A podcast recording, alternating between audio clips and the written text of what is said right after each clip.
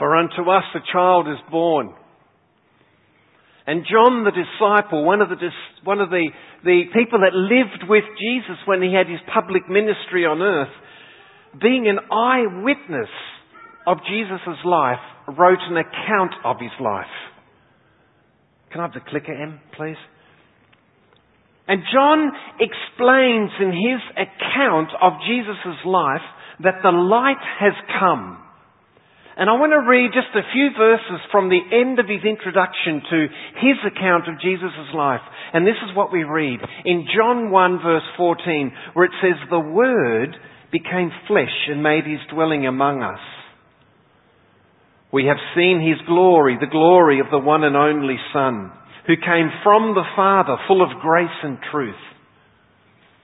John testified concerning him. He cried out saying, This is the one I spoke about when I said, He who comes after me has surpassed me because he was before me.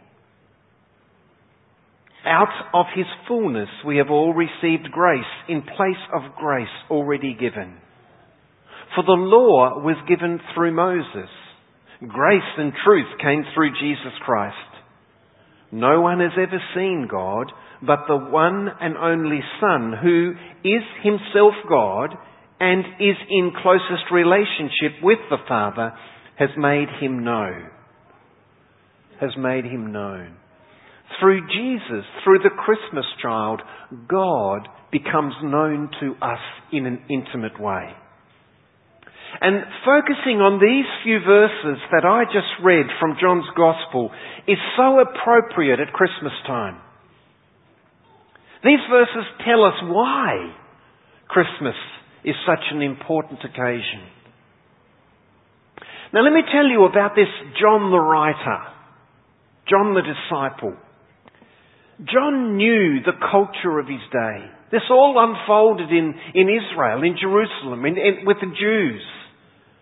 And John was an eyewitness of what was, what he was writing and, and he, he was a faithful disciple of Jesus.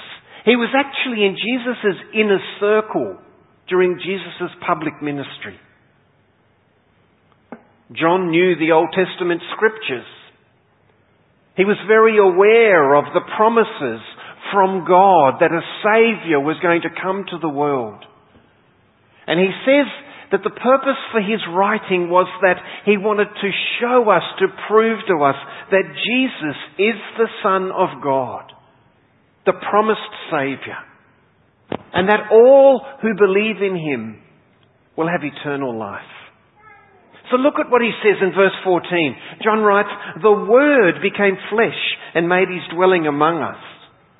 We have seen His glory, the glory of the one and only Son who came from the Father, full of grace and truth. Now let me just highlight this second word there, which is Word. Capital W. It refers to Jesus. Now for John, knowing his Old Testament scriptures so intimately, the, the whole connotation, the understanding of word goes right back to the very beginning and John says, the word became flesh. In John 1 verse 1, when Jesus was first introduced by John, John wrote this, he says, in the beginning was the Word, and the Word was with God, and the Word was God. He was with God in the beginning. And verse 14, that verse just above it there, is a repeat of what John has been saying, that the Word, that Jesus has come from heaven. Jesus was with God in heaven from the beginning of time. The Word became flesh and made his dwelling among us. The Word who came from the Father. The Christmas child who came in the form of a, of a baby came from the Father, came from heaven. This baby was Jesus. And Jesus was with God at creation. Jesus has been with God for all of time. And at Christmas time, he came to earth and became flesh. God chose to make himself known, finally and ultimately, in a real historical man. And this is the Christmas child. This is the historical Jesus that we know in the New Testament. He is the Christmas child. Very well known biblical scholar F. F. Bruce says when the Word became flesh, God became man. And He made His dwelling among us in flesh. God has come to earth with skin on. Baby Jesus grew up to be a man. And that's what the rest of John's book is all about, about Jesus' earthly life. There are a few other accounts of Jesus' earthly life. Matthew writes about it, Mark writes about it, Luke writes about it. But this Christmas child, this baby Jesus, is the very essence of God. And he has come to earth in human form. The theological term for that is the incarnation. And this is what Christmas is all about. It is all about God becoming man. Like John, those of us who know our Old Testaments, we're reminded of God instructing Moses to build a tabernacle, to build a tent after he had led Israel, God's people, when he had led them out of Egypt. Look on the screen and let me read to you a couple of verses that we have in the Old Testament that are written in Exodus chapter 25. And this is God speaking to Moses, and he says to Moses, Have them, his people, make a sanctuary for me, and I will dwell among them. Make this tabernacle and all its furnishings exactly like the pattern that I will show you. You know, before Jesus came to earth, which we remember at Christmas, God's people only knew God partially. They could only approach God, they could only come to God through a priest. But now at Christmas, God came to dwell in person with his people. The Word became flesh and made his dwelling among us. And then John goes on to say that the glory of the Christmas child, the amazement, the wonder of it, that God would come from, from heaven to earth, that He would step into our world, that He would take on human flesh, that He would become a human being, in, entering into our experience of life. Friends, this is phenomenal because you know what it reveals to us? It reveals that the Christmas child, who was God Himself, by entering our world, He knows us. And he understands human life. He knows what it's like to live from Monday to Friday. He sympathizes with, with our weaknesses, with human weaknesses. Jesus, the Christmas child, as he was growing, he faced temptation. He faced loss and pain and persecution and ridicule and misunderstanding. This is our God. This is the Christmas child revealed in our historical Jesus. It is so glorious. It is, it is almost beyond comprehension. John goes on to say in his introduction of Jesus, by now referencing John the Baptist, another John, where he writes, John testified concerning him. He cried out, saying, This is the one I spoke about when I said, He who comes after me has surpassed me because he was before me. Let me say something about John the Baptist. John the Baptist was an, an old school prophet, an Old Testament type teacher. And prophets like John the Baptist, they received a lot of attention. They received a lot of recognition as they went around preaching. And John the Baptist was going around announcing Jesus' arrival, saying, Jesus is way greater than he, than I am because Jesus was before me. Referring to Jesus already being with God the Father in heaven from the beginning. John the Baptist said, with Jesus' coming, look at the screen, verse 16, out of his fullness, we have all received grace in place of grace already given. Now, what does that mean? Well, verse 17 tells us where he writes, For the law was given through Moses. Grace and truth came through Jesus Christ. Friends, I understand this is challenging to understand. I know that. And it's almost impossible to understand if the Old Testament context isn't explained. Because you see, John the, John the, the, the disciple he references Moses giving the law. Look at the screen. For the law was given through Moses. Now, John's referring to the Old Testament when God gave his people the Ten Commandments, the law, after he led them out of bondage, out of slavery in Egypt. God said to Moses that all of his people were to obey his commandments, the law. Now, this is where many people sort of get all funny. They sort of think, well, how could commandments, being told what to do, being told what not to do, how, how could that be a blessing? Well, tell me. Are road rules that we all need to obey a good thing?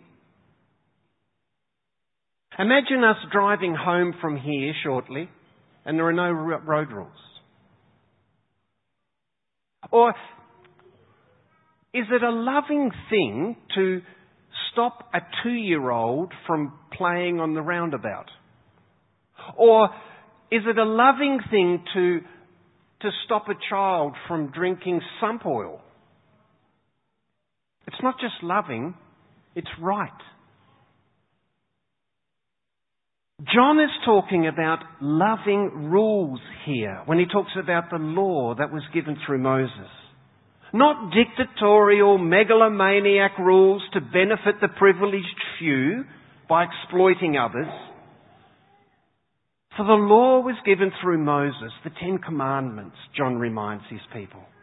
And this was a gift of God's grace to his people. It showed them how to, to respond to God's goodness for leading them out of Egypt. It was a gift because it showed God's people how to have the best life for all of humanity so that everybody could flourish. It was a gift because it guided his people. It protected his people. In turn, when we look at the, the law, the grace, we see that it strengthens our faith in God. You and I both know children who have not been brought up to respect boundaries or rules. They basically get and do what they want. Well, tell me, have you ever seen that kind of parenting nurture develop a mature adult who accepts responsibility for their actions? Boundaries and rules are good. God's boundaries for our lives are good. They are proofs of His love and care. And that's why John says that we've received the grace of the law. God's grace came to us in the law. And now, with the coming of the Christmas child, God in the flesh, we are given grace in place of grace already given. Now comes grace and truth through Jesus Christ. Because the grace that was given through Moses, the Ten Commandments, the boundaries and the laws, they emphasized right living. God said to Moses when he gave him the Ten Commandments, This is how you, my people, are to live. This is how you will be my witnesses to all of the other nations. It's not hard to understand if everyone lived according to the Ten Commandments, life would be good. It would be a level playing field for everyone, including you and me, with no need for locks on doors or police forces or legal courts.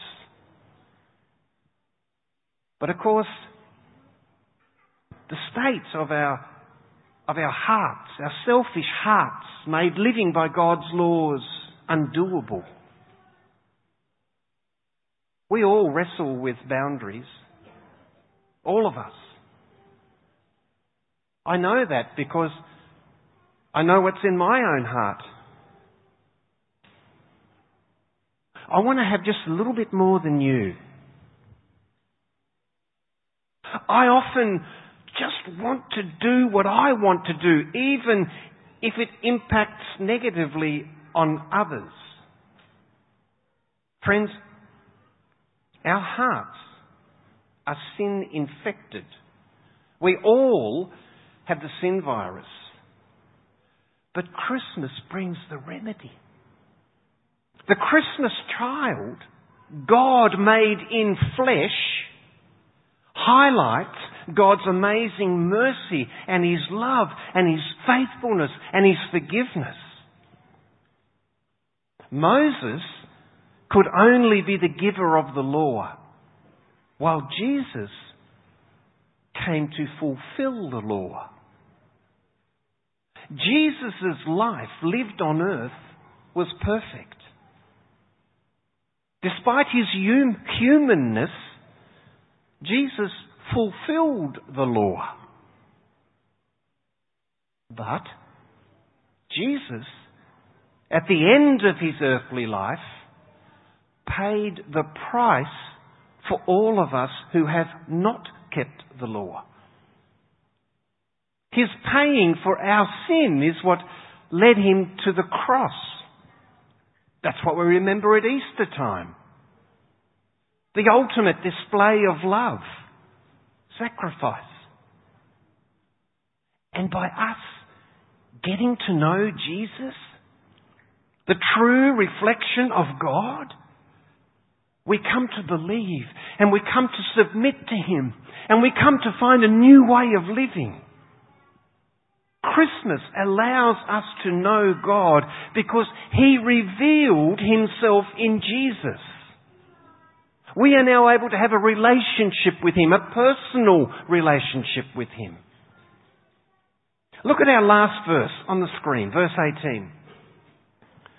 No one has ever seen God, but the one and only Son, He has seen God.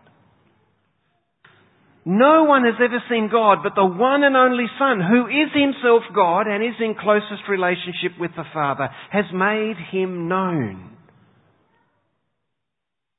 John says the same thing, I think a bit more clearly in chapter 14. He says, If you have seen me, you've seen the Father. Do you want to know what God is like? You read the gospel accounts of Jesus' life. Because Jesus says, if you have seen me, you've seen the Father. And we can get to know what God is like. He's not a dictatorial rule keeper. But you know, like in any relationship that you and I have, it takes work for it to grow, to grow into health. We need to spend time with those that we're in relationship with. It's why it's important for us who love Jesus to keep reading His Word. It is so important. Why it is important for us to join together with other believers for regular worship. It is a must. Tomorrow, tomorrow is Christmas Day and our world slows down to almost stop still because everyone will remember and celebrate in some way what Christmas is. Yet many people don't truly know the significance of Christmas. It is when the God of life, light, and truth entered our world in human form. God has come in Jesus. And all who believe and trust in Him find peace and joy and forgiveness. Listen to what Jesus said. John records this in chapter 8. Jesus speaking and he says, I am the light of the world. Whoever follows me will never walk in darkness, but will have the light of life. Do you believe this?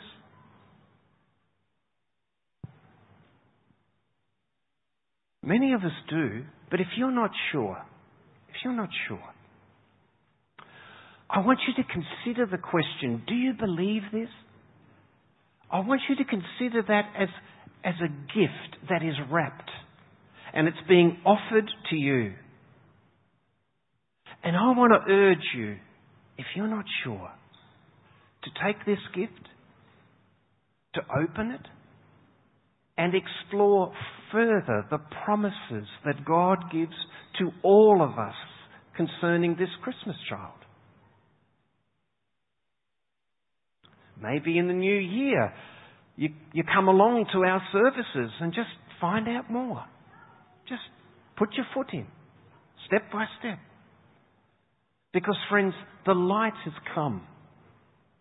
I am the light of the world. Whoever follows me will never walk in darkness, but will have the light of life. That is the gift of God. That is the Christmas child. Let me pray for us as we reflect on this. And Father God, reveal yourself, especially in a new way to those who have never realized that you've come to reveal yourself, to allow us to have a relationship with you, the God who created the universe. So, Father, may this Christmas be a wonderful time for us to celebrate with friends, family, but also to, Lord, reflect on the true meaning of why this world slows down for Christmas. We pray this in your name. Amen. Let's stand together and we're going to sing a few more songs. But kids, I have a question for you. Can you fill in the last line of this song? Joy to the, you can yell it out. Who said world? Put your hand up.